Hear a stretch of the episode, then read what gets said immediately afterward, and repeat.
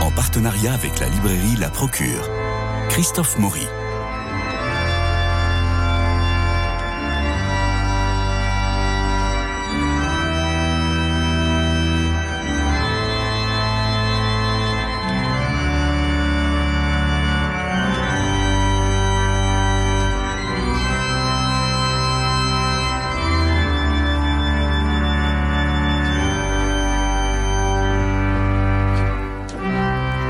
Religieuse dominicaine, médecin en milieu carcéral, Anne Lécu est l'auteur de Afin que vous teniez du fruit, son noble ouvrage publié au CERF. Alors, le fruit est omniprésent dans la parole de Dieu. Il donnèrent beaucoup de fruits. De quel fruit parle-t-on? Donner du fruit à tout prix, n'est-ce pas du, du, du productivisme? Et serions-nous alors les esclaves du Créateur? Alors, ça vaut le coup de revenir aux origines, à la Genèse, à l'ordre de Dieu. Dieu les bénit et dit fructifier.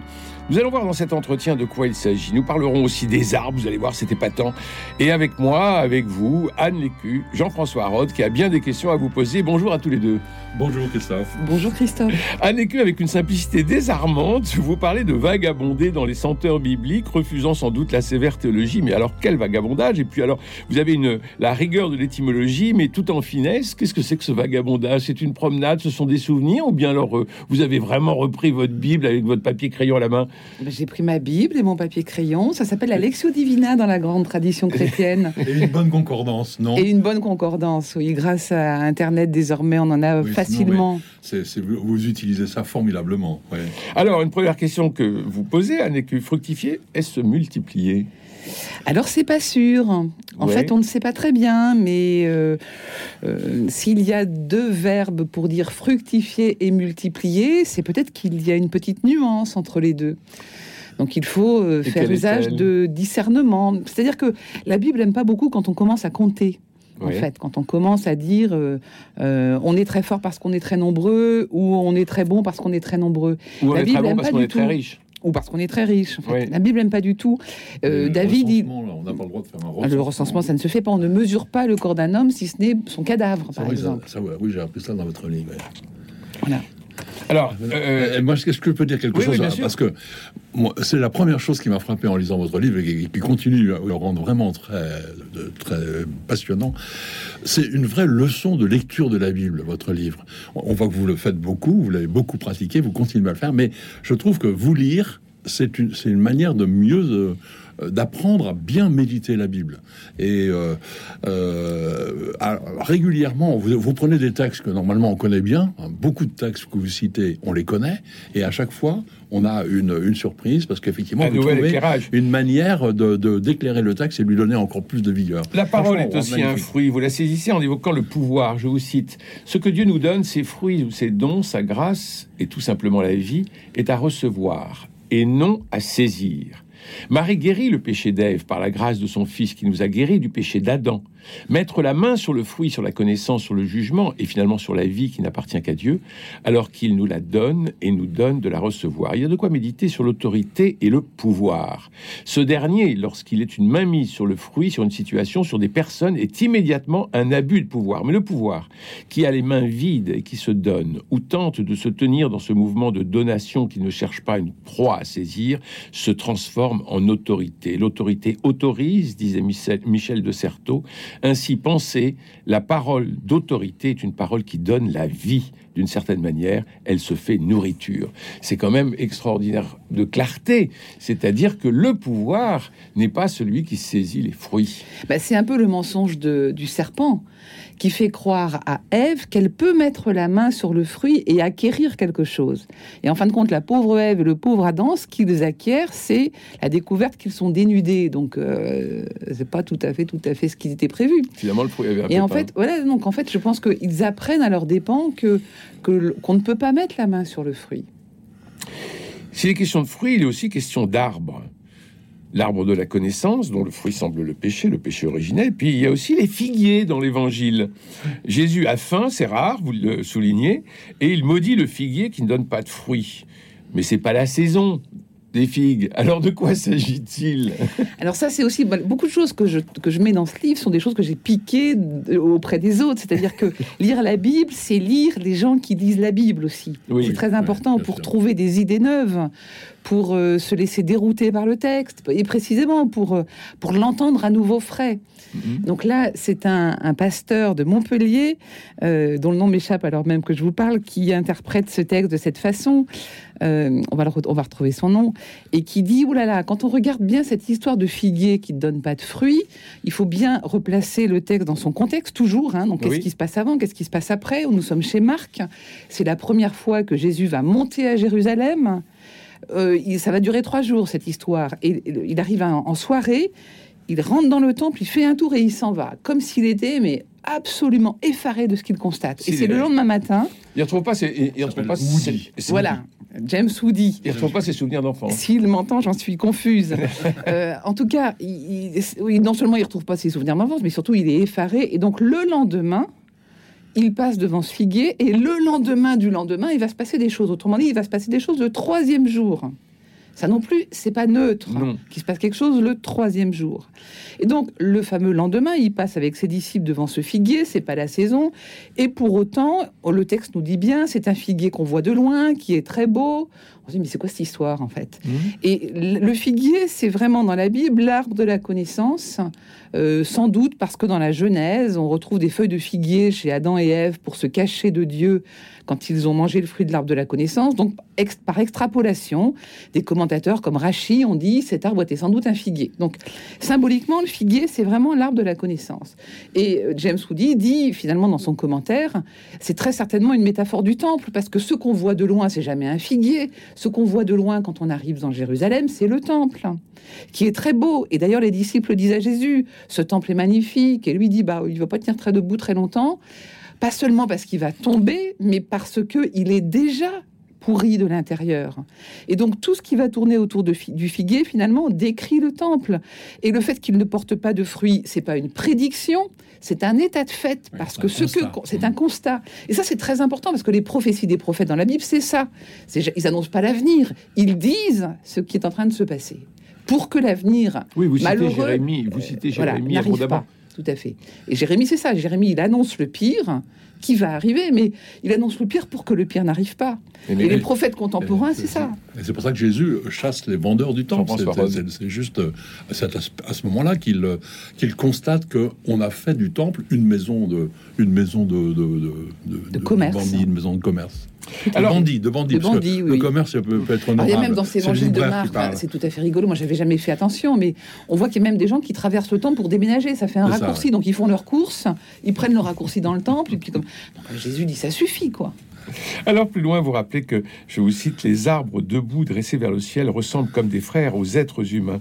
Et vous montrez, vous exprimez que l'histoire du salut, c'est le rachat de l'arbre. Finalement, de l'arbre est venu le fruit du péché. L'arbre sera pleinement sanctifié par la croix. Et puis plus tard, dans, l'Apocalypse. Alors ce, rapport entre l'arbre et l'homme, euh, ça donne un peu une vision euh, anthropologique de l'arbre. Euh, alors ça, c'est une histoire bien compliquée. C'est-à-dire qu'en fait... Mais elle est lumineuse euh, dans votre livre. Euh, oui, oui. Non, mais euh, ça, j'ai appris, alors cette fois auprès de Philippe Lefebvre, dominicain et bibliste, qu'il faut faire très attention au commencement des livres bibliques.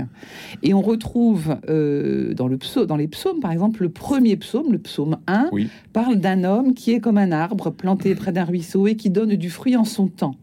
Les chapitres 1 et 2 de la Genèse parlent d'arbres. Donc il faut bien lire le texte. Il y a deux arbres, un qui est au milieu du jardin, qui est l'arbre de vie, et un qui est l'arbre de la connaissance du bien et du mal, dont on ne sait pas où il est.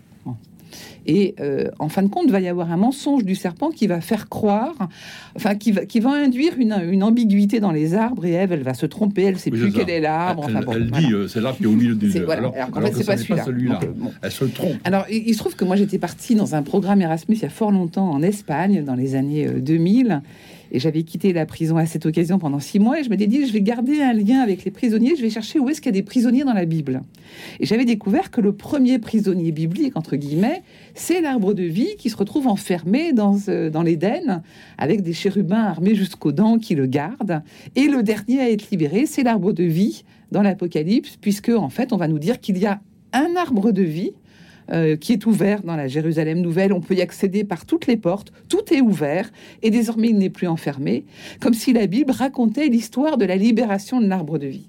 Alors du coup, on peut se demander quel est cet arbre de vie. Oui. Voilà. Alors on va chercher dans les, enfin, je vais chercher dans les concordances où est-ce qu'il y a de l'arbre, et euh, je découvre que euh, la croix est nommée arbre. Oui, tout à dès, fait. Dès, le Nouveau Testament.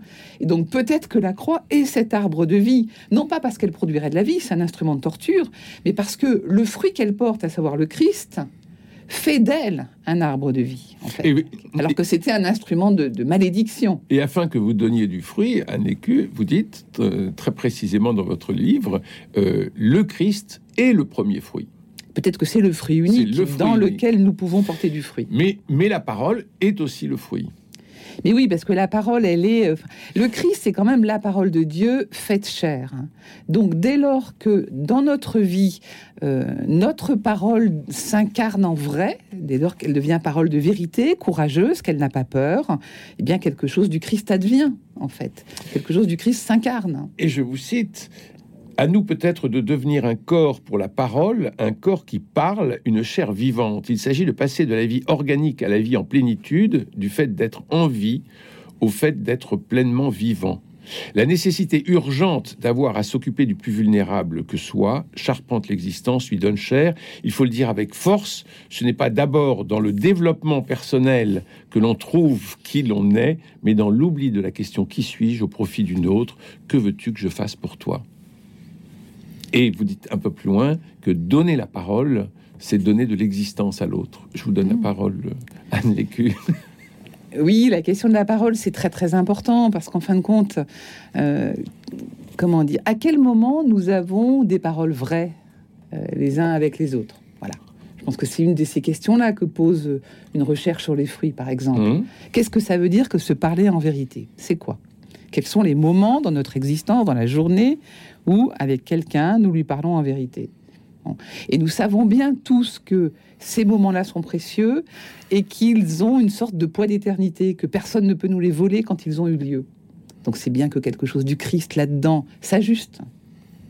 Jean-François euh, en fait, lorsque vous, vous, vous parlez de, de, ces, de ces textes, euh, c'est toujours ce thème de du fruit et de, la, de, la, vérité de ce fruit. En fait, c'est une, une, question, je trouve, très existentielle. On a, personne n'a envie d'être stérile. On a tous envie d'être euh, fécond, d'une manière ou d'une autre c'est fondamental, c'est vital. On a envie de porter du fruit. Ça peut pas, on peut pas faire autrement. Mais ça veut dire quoi effectivement porter du fruit? Parce qu'on confond ça en général avec le succès. Oui, hein. tout à fait. Et donc, euh, bah, j'ai bien parlé, euh, j'ai fait une belle homélie, on a fait une belle émission, vous avez écrit un bon livre. Ah bah, euh, voilà. Est-ce qu'il y a beaucoup de lecteurs? Est-ce qu'il y a beaucoup de et est-ce que est-ce que le fruit c'est le succès? C'est une question parce que très souvent aussi, même dans notre vie spirituelle, il me semble, on, se décourage vite, hein, parce que très souvent, on, fait, on essaie de faire des efforts, on se dit c'est bien, c'est important, puis finalement, il se produit pas forcément grand-chose de tous les efforts qu'on fait. Finalement, la question que vous posez, Jean-François elle est fondamentale, c'est faut-il quantifier toutes nos actions? Voilà. Et, je trouve que c'est le, thème de votre livre est un, un, thème central, vraiment. Et on reliait ça avec la parole de vérité, mais euh, je crois qu'on a tous besoin, et ça rejoint aussi le décentrement, que le, texte, que tu, la, phrase que tu lisais tout à l'heure, euh, le décentrement... Euh, justement, faut peut-être éviter de se demander si on porte beaucoup de fruits. Je pense que vous avez raison. Vous avez raison au sens où il y a un truc très important à intégrer, c'est la temporalité. C'est-à-dire qu'en fait, euh, le fruit, pour qu'il devienne un fruit, il faut du temps. Et l'Évangile le dit assez volontiers. Autre est celui qui sème et autre celui qui récolte. Donc peut-être que dans une vie, ce n'est pas à nous de juger immédiatement si nous avons porté du fruit ou pas. Alors je vous cite, le temps de Dieu n'est pas le temps des hommes.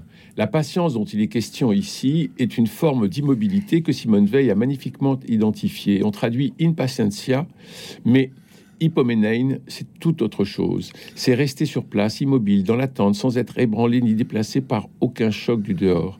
Cette patience, presque granitique, devrait nous inciter à ne pas béatifier trop vite telle personne, à ne pas porter au pinacle trop tôt tel ou tel groupe ou communauté, telle ou telle œuvre, telle ou telle manière de faire.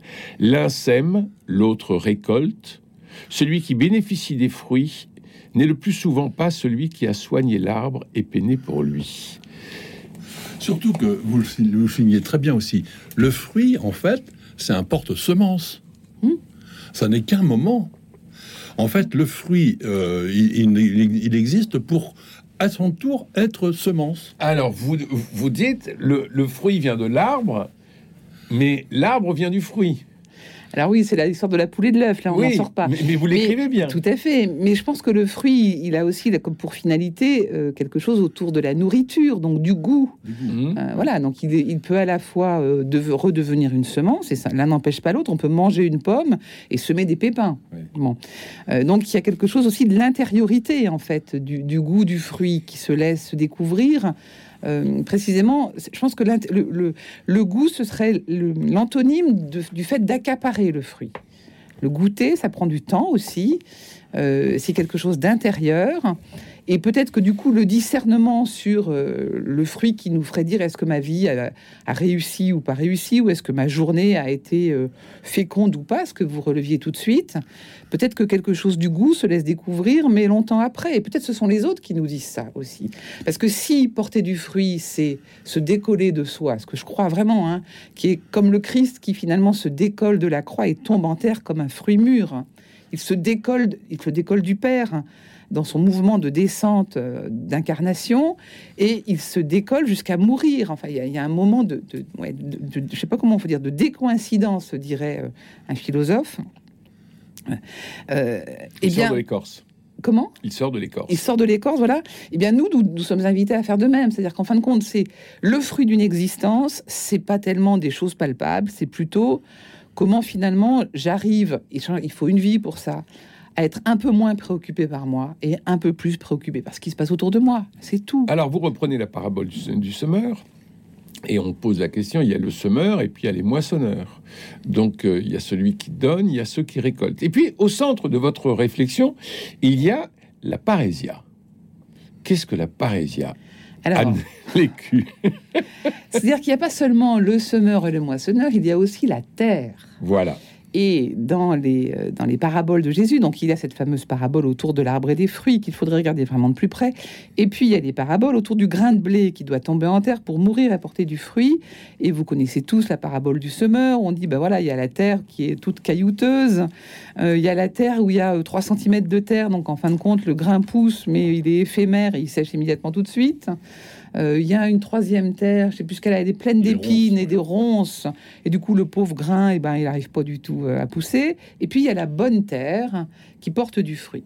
Il me semble, pour avoir un peu cherché autour de la fausse parole et la vraie parole, il me semble que les terres qui ne portent pas de fruits euh, nous, nous enseignent ce que ce serait que la fausse parole. La fausse parole, elle peut être un mensonge volontaire, euh, elle peut être une fake news, hein, comme on dit aujourd'hui. Mhm. Elle peut être aussi un défaut d'intériorité, quand il y a trop peu de terre, en fait. On n'a pas cultivé assez son intériorité. On vit à la surface de soi. Et ça, ça nous arrive à tous. Hein. Et on est tous l'ensemble de ces terres. Hein. Il ne s'agit pas de juger. Euh, voilà. Euh, et puis les écorces, c'est plutôt tout ce qui nous, nous envahit de l'extérieur, en fait, l'atmosphère, euh, les réseaux sociaux peut-être, euh, notre téléphone, la technique. Tout ça, c'est pas mauvais en soi, mais ça peut nous polluer un peu, donc on, peut perdre le fil. Évidemment. Et la bonne terre, c'est peut-être la possibilité d'une parole audacieuse et vraie et juste que la Bible appelle la parésia. Alors la parésia, c'est très important. C'est une parole qui n'a pas peur d'être euh, mal reçue, euh, qui est un peu la caractéristique de la parole des prophètes, précisément, qui disent que, ça ne se, que, le, monde ne va pas si bien, précisément, pour qu'on se convertisse. Enfin, oui, vous écrivez en deux lignes, la parésia a la faculté de dire les choses, notamment lorsque les vents sont contraires. Voilà. Bon, c'est au moins clair. Voilà. Et il nous reste, il nous reste quelques minutes sur votre livre. J'aimerais dire votre foi dans l'incarnation de l'homme, moi qui m'a, euh, qui m'a enthousiasmé. Je vous cite On n'est plus dans l'ordre de la loi, mais à la racine de ce qui fait vivre la joie, la paix, la bonté, la charité et chacune des modalités dont l'esprit porte fruit ne peuvent exister que dans la chair d'un homme, d'une femme, d'un enfant, dans la rencontre des hommes, dans le pas sans toi que l'un dit à l'autre. Je trouvais ça magnifique. Jean-François Rode, avant que vous nous parliez de, notre ami Mallet. Eh bien, euh, voilà, je voudrais redire à tous nos auditeurs que c'est un livre qu'il faut qu'il faut prendre. C'est un c'est un fruit euh, formidable. c'est un fruit goûtu, savoureux, euh, nourrissant, nourrissant. Et mais c'est vrai que je souligne. Vous avez une, une fois maman sur le figuier stérile. Vous dites on, met du fumier autour du, du, du, figuier. Je n'avais jamais, jamais interprété ce fumier qu'on remet. Que le, jardinier, le jardinier dit je vais encore bêcher, je vais encore mettre du fumier. Ça oui. et ça va repartir. Et donc et parce que le fruit, il y a des fruits qu'on mange il y a des fruits qui peuvent tomber. Hein. Ah, c'est les pommes qui commencent, mais il y a plein de pommes déjà par terre.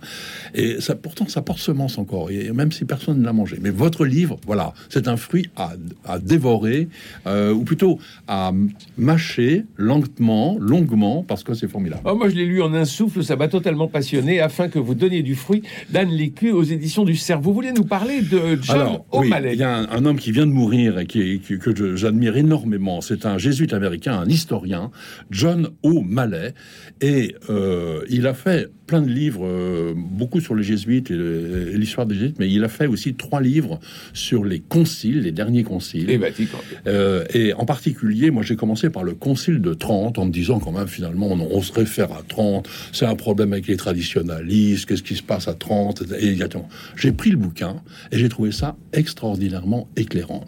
C'est pas du tout une vieille histoire, c'est absolument actuel. Les questions qui se posent à ce moment-là, on les a aujourd'hui. Et la référence un peu euh, magique ah, ah, c'est le Concile de Trente, c'est la liturgie de Trente, c'est le catéchisme de Trente. Ça vaut le coup de regarder ce qui s'est vraiment passé. C'est un, livre, en plus, euh, O'Malley écrit très bien, avec plein d'humour. Euh, il raconte des blagues, même carrément. Hein. Et euh, on apprend que le, le, concile, le, concile de Trente a duré 18 ans, il s'est arrêté, il a eu un mal fou à se réunir, qu'à l'époque, la papauté, on, a, on imagine plus ce qu'était la papauté à l'époque. Il y a 12 cardinaux français. Hein, qui avaient, qui avait, une cour, qui avait une police, qui avait une armée, et donc il avait besoin d'argent. Alors, par exemple, comment est-ce qu'il trouvait de l'argent? Eh bien, quelqu'un qui avait un bénéfice, par exemple, euh, l'archevêché de Florence, euh, il n'était pas à Florence, il était à la cour du pape, et euh, il avait un peu de besoin d'argent. Donc, il, prenait aussi l'évêché de Bologne ou l'évêché de Venise. Mais pour ça, il avait besoin de l'autorisation du pape, et il fallait payer pour avoir l'autorisation du pape. Et le pape, ça faisait... Il y, a plein de choses comme ça, mais les questions sur l'Eucharistie, les questions sur le, le ministère, c'est formidable. Donc, concile de Trente, il faut lire ça. Deuxièmement, Concile Vatican I, j'arrête, je ne vais pas être trop long. Et, Vatican II. Je dis, je termine comme ça. Ces trois livres-là, c'est des livres de culture générale. Faut voilà. pas penser que c'est des, que c'est des affaires pour spécialistes. Vous lisez ces trois livres sur le concile et vous faites un parcours de toute l'histoire des idées euh, depuis, euh, depuis cinq siècles. Et franchement, ça devrait être mis entre les mains de tous les étudiants euh, de tous les premières années, euh, pas seulement au séminaire. D'accord. Donc il y a le Concile de Trente, le Concile Vatican I et le Concile Vatican II. Euh, trois ouvrages qui ont été publiés chez qui? Lessius. D'accord. C'est toujours le même éditeur, Lessius. Enfin, c'est l'édition jésuite. mais vraiment, cet homme qui, qui, vient de mourir fait un travail, je crois, de, de fond euh, pour mieux comprendre pas seulement l'histoire de l'Église, mais notre l'histoire générale de l'Occident. bien sûr, c'est l'Europe, euh, mais euh, c'est, ça vaut vraiment la peine d'être lu. Est-ce qu'on peut parler des fruits du Concile, Anne Ah bah bien sûr que oui. c'est nous les fruits du Concile, vous et moi. et même du Concile de Trente. Mais de tous, c'est nous les fruits de l'Église. Oui. Et, et l'Église porte beaucoup de fruits. C'est pas à nous d'en juger. D'accord. Et il faut laisser le temps de Dieu, qui n'est pas le temps des hommes. Je, peux dire peut-être un mot sur son, livre L'événement Vatican II, parce que moi je pense aussi que la jeune génération aujourd'hui aurait besoin de se replonger un peu dans l'histoire de ce concile. Évidemment. Et l'intérêt, par exemple, du livre de, John O'Malley, il a un premier chapitre qui s'appelle Le long 19e siècle. Et en fait, il parle de la Révolution française et comment l'Église a dû, a été complètement sonnée par la Révolution, comment elle s'est euh, resituée par rapport à la Révolution, dont euh, restauration, euh, dogmatisme, syllabus, etc. Et, une, manière de, reconstruire après la Révolution. Or, les, les oppositions au sein du Concile très souvent reposait là-dessus. C'est les gens qui n'étaient pas forcément des méchants, c'était pas des idiots. Ils disaient simplement attendez, vous pouvez pas contredire tout ce que les papes, l'Église a dit pendant un siècle contre le libéralisme. Là, vous arrivez, vous changez tout ça, c'est pas possible. C'est là comprendre que la racine des discussions au Vatican II, c'est ça, c'est très éclairant. Merci Jean-François Rode. Merci Anne Lécu. Afin que vous donniez du fruit, je le montre à l'écran puisque vous pouvez euh, nous suivre sur les réseaux sociaux et sur euh, la chaîne YouTube de Radio Notre-Dame. Et alors, nous allons montrer aussi les livres de Mallet qui vient de nous quitter. Comme quoi, il n'y a pas que la Reine d'Angleterre ni Jean-Luc Godard. Il y a aussi le. J'ai pas sous la main le troisième, le Conseil de Trente. Qu'est-ce qui s'est passé? Ah oui, alors ça, moi, je vais me précipiter pour, euh, pour le lire parce que ça me passionne. Merci infiniment, Anne Lécu. Merci à vous. Et porter encore beaucoup de fruits en prison, et puisque je sais que vous y passez beaucoup de temps avec euh, euh, un, ministère euh, tout à fait singulier et extraordinaire. On se retrouve demain pour parler de théâtre. Il me reste à remercier Jean-Paul Lérine pour la réalisation, Philippe Malpeuch pour le générique, François Dieudonné pour l'organisation des studios, et puis Louis-Marie Picard qui nous vous permet de réécouter l'émission en podcast sur notre site radionotre-dame.com. Quant à nous, vous et moi, nous nous retrouvons demain pour parler de théâtre. Je vous souhaite une excellente journée.